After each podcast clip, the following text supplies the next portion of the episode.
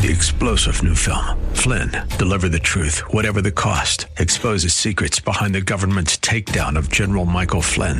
Flynn knew what the intel world had been up to. He ordered the first audit of the use of contractors. This set off alarm bells. He told the truth. He was the most dangerous person for Donald Trump to hire. They had to get rid of Flynn. Flynn, deliver the truth, whatever the cost. Available now. Watch it today. Go to salemnow.com. Salemnow.com. This is Cornerstone Connection, the radio ministry of Pastor Gary Hamrick of Cornerstone Chapel in Leesburg, Virginia. Pastor Gary is teaching through 1 Samuel. Real love is calling, listen, truth opens up your eyes. Mercy is waiting for you with every sunrise. You can only thumb your nose at God for so long. There's eventually a price to pay. There's a day of reckoning for all of us. And so call upon the name of the Lord while mercy may be found. Because there comes a point when people thumb their nose at God long enough and God says, enough is enough. You know, that's why I constantly am asking the Lord to have mercy on us as a country. Because as much as I love America and wouldn't want to live anywhere else, we've done a lot of things to thumb our nose at God. And I pray for God's mercy because we deserve His justice. The Lord's mercy is so vast and unbelievably dependable and everlasting, meaning His mercy will never find an end. He will never just one day decide you don't get His mercy and His grace anymore. In today's message, Pastor Gary will encourage you to continually be seeking after that infinite love and generous mercy we receive on a daily basis. Mercy is not getting what we do deserve, and grace is getting what we don't deserve. God has unlimited forgiveness, so take that gift with a thankful heart. At the close of Pastor Gary's message today, I'll be sharing with you how you can get a copy of today's broadcast of Cornerstone Connection. Subscribe to the podcast or get in touch with us. But for now, let's join Pastor Gary in the book of 1 Samuel, chapter 2, with today's edition of Cornerstone Connection. There's nothing, uh, you know, worse than coming to church and being met with like the mafia. They're shaking you down for your offering. uh, And that's what's happening here. These, these priests, and by the way, their names are Hophni and Phineas. We're introduced to them in chapter one. Uh, Hophni's name in Hebrew means boxer or fighter. Okay, so he's he, they're living up to their names. Like, give me your sacrifice, or I'm going to like punch you. You know, so that's Hophni. And then Phineas, his his name in Hebrew means face of brass face of brass, or it can also be translated mouth of a serpent. Okay? So you got, you got boxer and you got mouth of a serpent and they're greeting you as you're coming to church. And like, give us your offering right now, you know, because we want it for ourselves. And so the people here, uh, they push back. They- They're like, you know, you should really burn it first. You should really, like, look, the people know the scriptures and they're wanting to obey it more than the priests, more than Hophni and Phineas. They're, they're correcting them. You know, you should really, you should really sacrifice that first to the Lord. They're like, no, give it up or we're going to rough you up. And so that's the way they're treating them. And so verse 17, therefore the sin of the young man, the sin of the young men was very great before the Lord, for men abhorred the offering of the Lord. ESV says, for they treated offerings to the Lord with contempt. So that's the first insight we have into their sinful hearts. That like they, they did not want to worship the Lord and they didn't want other people to worship the Lord. They wanted to take the animal sacrifices for themselves. They wanted the best of the cut of the animal so that they could either indulge themselves or sell it for a profit. So they're corrupt. They're wicked. They're worthless. They're sons of Belial. All right. They're around the things of the Lord, but they don't know the Lord. And then there's kind of a cutaway commercial. We'll come back to Hophni and Phineas, but then there's this one section in here, verses 18 to 21, where it talks about young Samuel. And so we're like, okay, let's put Hophni and Phineas on pause for just a minute. Those two corrupt guys. And let's take a look at this little righteous kid here, verse, verse uh, 18. But, but Samuel, but Samuel, you know, in contrast to those two guys. But Samuel ministered before the Lord even as a child, wearing a linen ephod. Now, a linen ephod was part of the priestly garment. that is mentioned in Exodus 39. And so this young little boy has been given, you know, he's, he's like an apprentice here. He's like an intern. And so he's been given this little priestly garment that he wears. Must have been cute, right? Verse 19, moreover, his mother used to make him a little robe and bring it to him year by year when she came up with her husband to offer the yearly sacrifice. This is a very precious verse here because it tells us how after Hannah and Elkanah had given Samuel to the Lord for Eli to raise in the house of the Lord, that they visit him every year. They're about 15 miles away where they live to where Shiloh is. And every year they come and mom brings him a robe. And it's a little bit bigger every year because she visits him every year like this. And as he grows, she tries to keep up with him. And, you know, I just, I'm, I try to imagine that whole scene of, of, again, perhaps the emotion. You know, there she is making a, a robe for little Samuel and maybe wondering how tall will he be this year when we see him. And she gets there to the tabernacle and, you know, there he is and he tries it on and, and just the hugs and probably the tears. And I mean, this, this, if you let it, if you, if you just meditate on this, this is a, this is a tender story here. Mom being reunited with her son, dad reunited with her son just once a year. And just taking this little garment and, you know, maybe she made the sleeves a little too long because she wanted him to be able to grow into it during the year that she wasn't there. I remember, how many of you remember? I mean, I'm a product of the 70s. My mom used to buy pants that were like six inches way too long when I was growing as a kid, and then she'd roll them up. And like, I mean, you would, you roll them up, and then every year when you would start to grow, you'd unroll it. You'd have pants for like 10 years. And people could guess your age by looking at the rings under the bottom of your, your pants leg, like a tree. I mean, we, we lived in a day when, you know, uh, pants, pants were, were yours for years. And if you actually tore them, your mom would iron patches on them. Now you have to pay for the tears. Yeah, you got to pay somebody to tear your jeans because now it's supposed to look really cool. Back when I lived in the day, right around the Civil War, they used to used to buy these iron-on patches, and Mom would be ironing them on. Have to clip the corners so that they wouldn't, you know, roll up during the wash. Anyway, I digress. But I'm, I'm picturing Hannah coming here with the robe maybe a little bit too big so that he can grow into it during the year. Then she comes back the following year, and this goes on year after year. And verse 20 says, And Eli, that's the priest, would bless Elkanah and his wife and say, The Lord give you descendants from this woman for the loan that was given to the Lord, the, the, the, the giving of her son to the Lord. And then they would go to their house and notice this, and the Lord visited Hannah so that she conceived and bore three sons and two daughters, in addition to, uh, to Samuel. And meanwhile, the child Samuel grew before the Lord. So this is a, a, wonderful thing. You know, for many years they experienced infertility and then she prays and then the Lord opens her womb and she has Samuel. And then in addition, the Lord blesses her with three more sons and uh, two more daughters. And then, you know, Samuel is the oldest and he's growing up in the tabernacle. I often wondered at the dinner table if the other kids, you know, were asking mom and dad, you know, like, why and explain, you know, where is Samuel, our oldest brother, and why is he, tell us again why he's living in the tabernacle, you know, and, and just that family conversation around the dinner table. But a very unique situation here. Well, now we go back to uh, the dark side, okay, uh, with uh, Eli and his sons. So verse 22. Now Eli was very old and he heard everything his sons did to all Israel and how, now look at what else they're doing here, and how they lay with the women who assembled at the door of the tabernacle of meeting.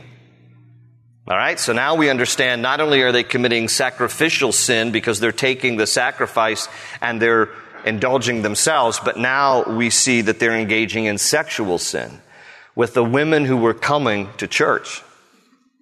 These are the priests.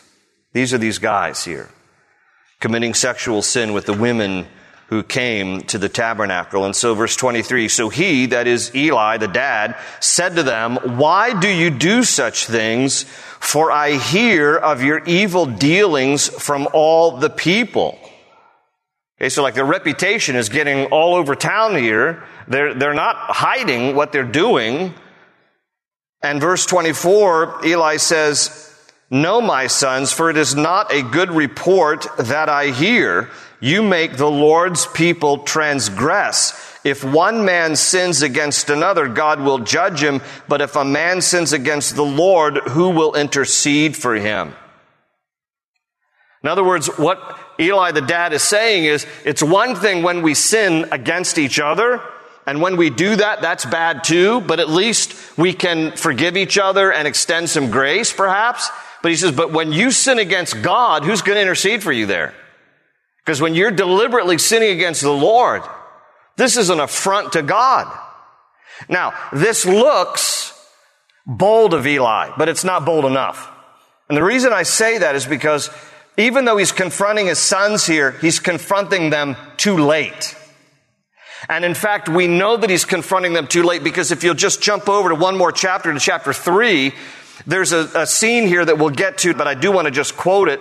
When the Lord speaks to young Samuel, and when the Lord speaks to Samuel in chapter 3, verse 13, God exposes what's going on in Eli's family to young Samuel. And the Lord says in chapter 3, verse 13, For I have told him, that is Eli, that I will judge his house forever for the iniquity which he knows because his sons made themselves vile and he did not restrain them.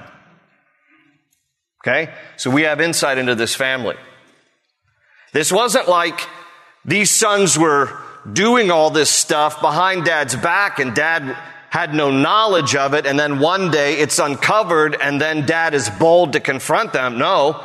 What the Lord says there in chapter 313 is that Eli has known the whole time and he didn't restrain them. You know the time to restrain your kids is when they're young. Because every kid is gonna do what every kid naturally does. We're all sinners. We're born into sin. Don't let your kids make you think that they're just these perfect little angels. They are sinners. They're just short sinners. Okay? They're little sinners. And nobody has to teach them to sin. They know how to do it very well on their own. You did too when you were a kid. Nobody has to tell you how to hoard your toys.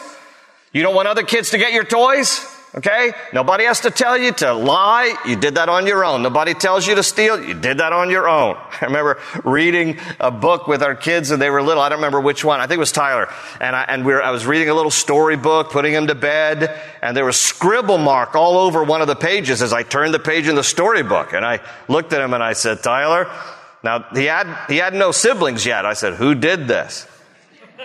Who did this, Tyler? And he looked straight at me and he goes, Mommy did that. Okay? It's the only one in the house. I'm confronting him. He's got no siblings. Mom's the only one not in the room. Mom did that. Now, I didn't have to teach him. Why do you lie and throw your mom under the bus? He did it all on his own. Because kids are wired that way. We're all sinners. And so we have to restrain them early on because by the time they get old enough to be sleep, sleeping with women who come to church, it's a little too late. So listen, parents, be parents. It's okay. If somebody needs to give you permission, not that I do, but I give you permission, be a parent. Like it's okay. Discipline your kids. Train them in the ways of the Lord while they're young. When they get older, you know, it's going to be way too late. And uh, look, if they're on your phone plan, you have control. You have control of their phone. Okay? You do. I'm telling you. I know for, from firsthand experience. I don't like that girlfriend. She's not good for you. Don't tell them that. I just went on our Verizon plan and blocked the girl. That's what I did. you can do the same and more. Locate your kid, know where they are. You want a phone? Sure. So that you can stalk them. That's called a parent. You're supposed to. Anyway, again, I digress, but I'm just saying it's sad what's going on here in this story. And what's going on is a dad wasn't being a dad. A dad was busy doing the Lord's work, but he was not taking care of his first ministry, which is his own family. And so the sons were guilty of sexual sin as well as the sacrificial sin. Dad confronts them, but confronts them too late. And verse, the rest of verse uh, 25, it says, Nevertheless, they did not heed the voice of their father. And then this is interesting because the Lord desired to kill them. Now, how do we reconcile that? It literally can be translated because God desired to bring them to justice. You see, God will eventually give them what they want.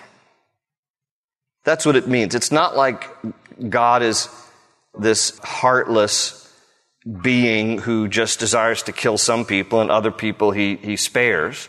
It's that when we give ourselves over and over and over again to disobedience to God, despite the fact that we've, you know, been warned or corrected, at some point, God basically says, you want to be like that? Fine. Uh, I'll, I'll, let you be like that. Uh, you'll get what you want. And in the process, they're going to be judged and God's going to kill them. He's going to end up killing them both in the same day. This is God's uh, ultimate justice here. You can only thumb your nose at God for so long. There's eventually a price to pay. There's a day of reckoning for all of us. And so call upon the name of the Lord while mercy may be found. Because there comes a point when people thumb their nose at God long enough and God says enough is enough. You know, that's why I constantly am asking the Lord to have mercy on us as a country. Because as much as I love America and wouldn't want to live anywhere else, we've done a lot of things to thumb our nose at God. And I pray for God's mercy because we deserve His justice. And so, verse uh, 26 says, and the child Samuel grew in stature and in favor both with the Lord and men. If that sounds familiar, it's because that's very uh, similar to the description of Jesus in Luke 2:52, that Jesus grew in wisdom and in stature and in favor with God and man.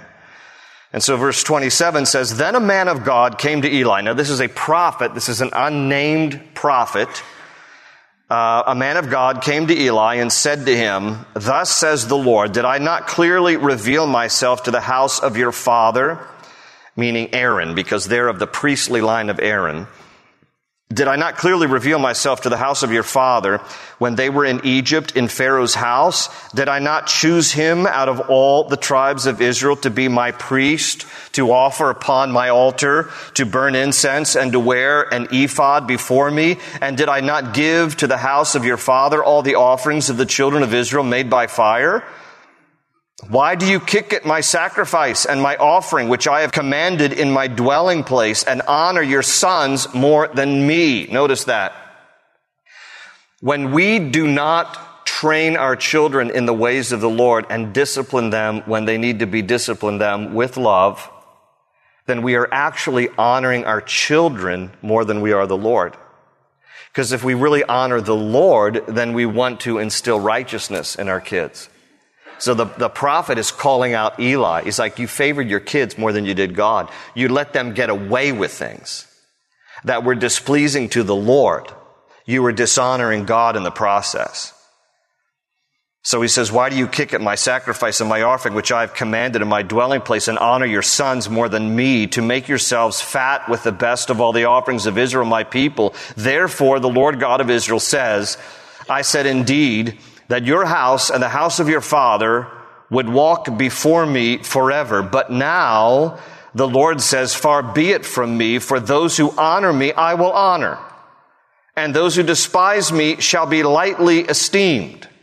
Behold, the days are coming that I will cut off your arm and the arm of your father's house so that so that there will not be an old man in your house. Now, pause there. This is not literally cutting off your arm. To cut off your arm was an expression that meant, it was the idea of strength. The arm is the idea of strength. And he's basically saying, I'm, I'm going to cut off the strength of your family. Verse 32, and you will see an enemy in my dwelling place, despite all the good which God does for Israel, and there shall not be an old man in your house forever. But any of your men whom I do not cut off from my altar shall consume your eyes and grieve your heart, and all the descendants of your house shall die in the flower of their age. In other words, in the prime of life. Now this shall be a sign to you that, that will come upon your two sons, on Hophni and Phinehas. In one day they shall die, both of them. I mean, can you imagine a prophet coming to your house and pronouncing this on you? But this is what he's doing. And he says to him, this is what's going to happen. Verse 35, and then I will raise up for myself a faithful priest, a faithful priest who shall do according to what is in my heart and in my mind. Now, in the near term, he's referring to Samuel, but in the long term, he's referring to Jesus. So it's kind of a dual meaning here. But he's like, I'm going to raise up someone who's going to be faithful. And it's not you, and it's not your household.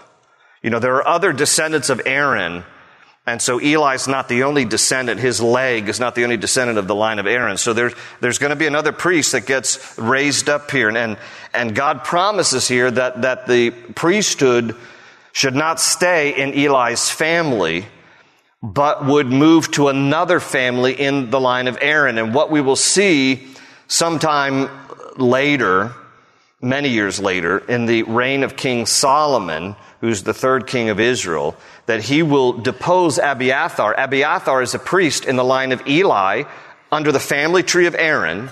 And Solomon will depose uh, Abiathar and uh, he will replace him with Zadok. And Zadok is another in the line of Aaron. So the priesthood will change. And so this prophet's words will come to pass. And so it says um, there in the rest of verse 35, and I will build him a sure house, and he shall walk before my anointed forever. And it shall come to pass that everyone who is left in your house will come and bow down to him for a piece of silver and a morsel of bread, and say, Please put me in one of the priestly positions that I may eat a piece of bread. And so a very um, gloomy prophecy that is given here to uh, Eli and to his household, and God will deliver according to his word through this, through this prophet. Um, but it's, a, it's going to be a very tragic end to this family, and God yet has always preserved the righteous in the midst of the unrighteous. Samuel will get raised up here. That's all into chapter 3. Lord, we thank you for your word and different things that we can glean when we think about just the severity of, of our sin. And uh, Lord, how you are so patient with us. And yet, at, at some point, we can only be disobedient for so long, and then, and then there's your justice to face. But as we draw near to the table of the Lord, we are reminded that because of what Christ did for us on the cross, we don't have to suffer the consequences for our sins. Hallelujah to you, Lord. That because of your love for us, that we can come clean with you. We can confess our sins. And you tell us in 1 John 1 9 that if we confess our sins, you are faithful and just to forgive us of our sins and to cleanse us from all unrighteousness. And there's some dark things that all of us are ashamed of. When we look at Hophni and Phineas, we're reminded of our own sinfulness. And yet, Lord, we're so thankful for the cross. Your love for us. How you laid down your life for the sins of the world. How you took on the punishment that we deserve so that we can be forgiven. So that we can be cleansed. Thank you for your mercy and your grace. Thank you for your love that was demonstrated toward us, in that while we were still sinners, Christ died for us. So we thank you, Lord. And we remember your sacrifice as we draw near to you, Lord, with thanksgiving. In Jesus' name, amen.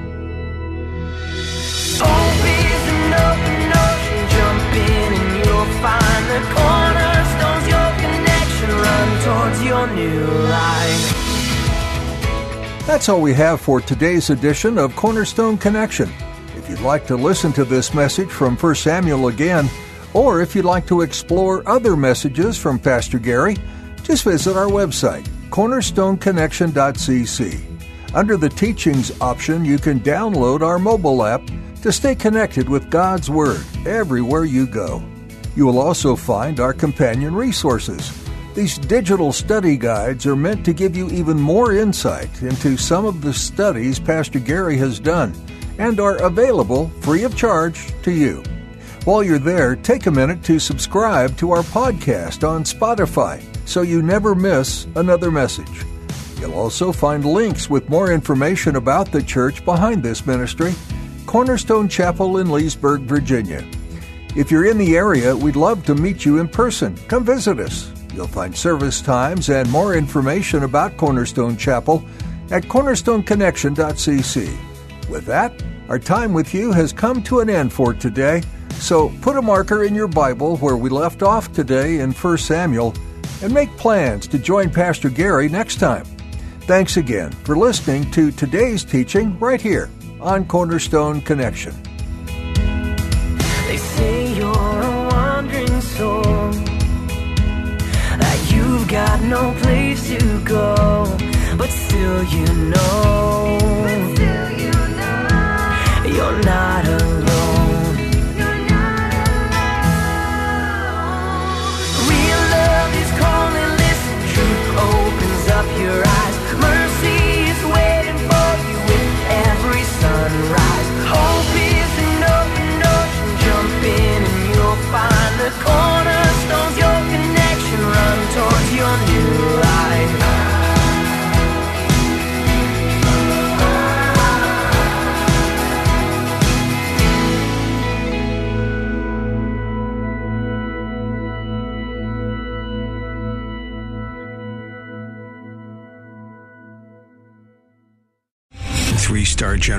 Michael J. Flynn, head of the Pentagon Intelligence Agency, knew all the government's dirty secrets. He was one of the most respected generals in the military. Flynn knew what the intel world had been up to. He understood its funding. He ordered the first audit of the use of contractors. This set off alarm bells.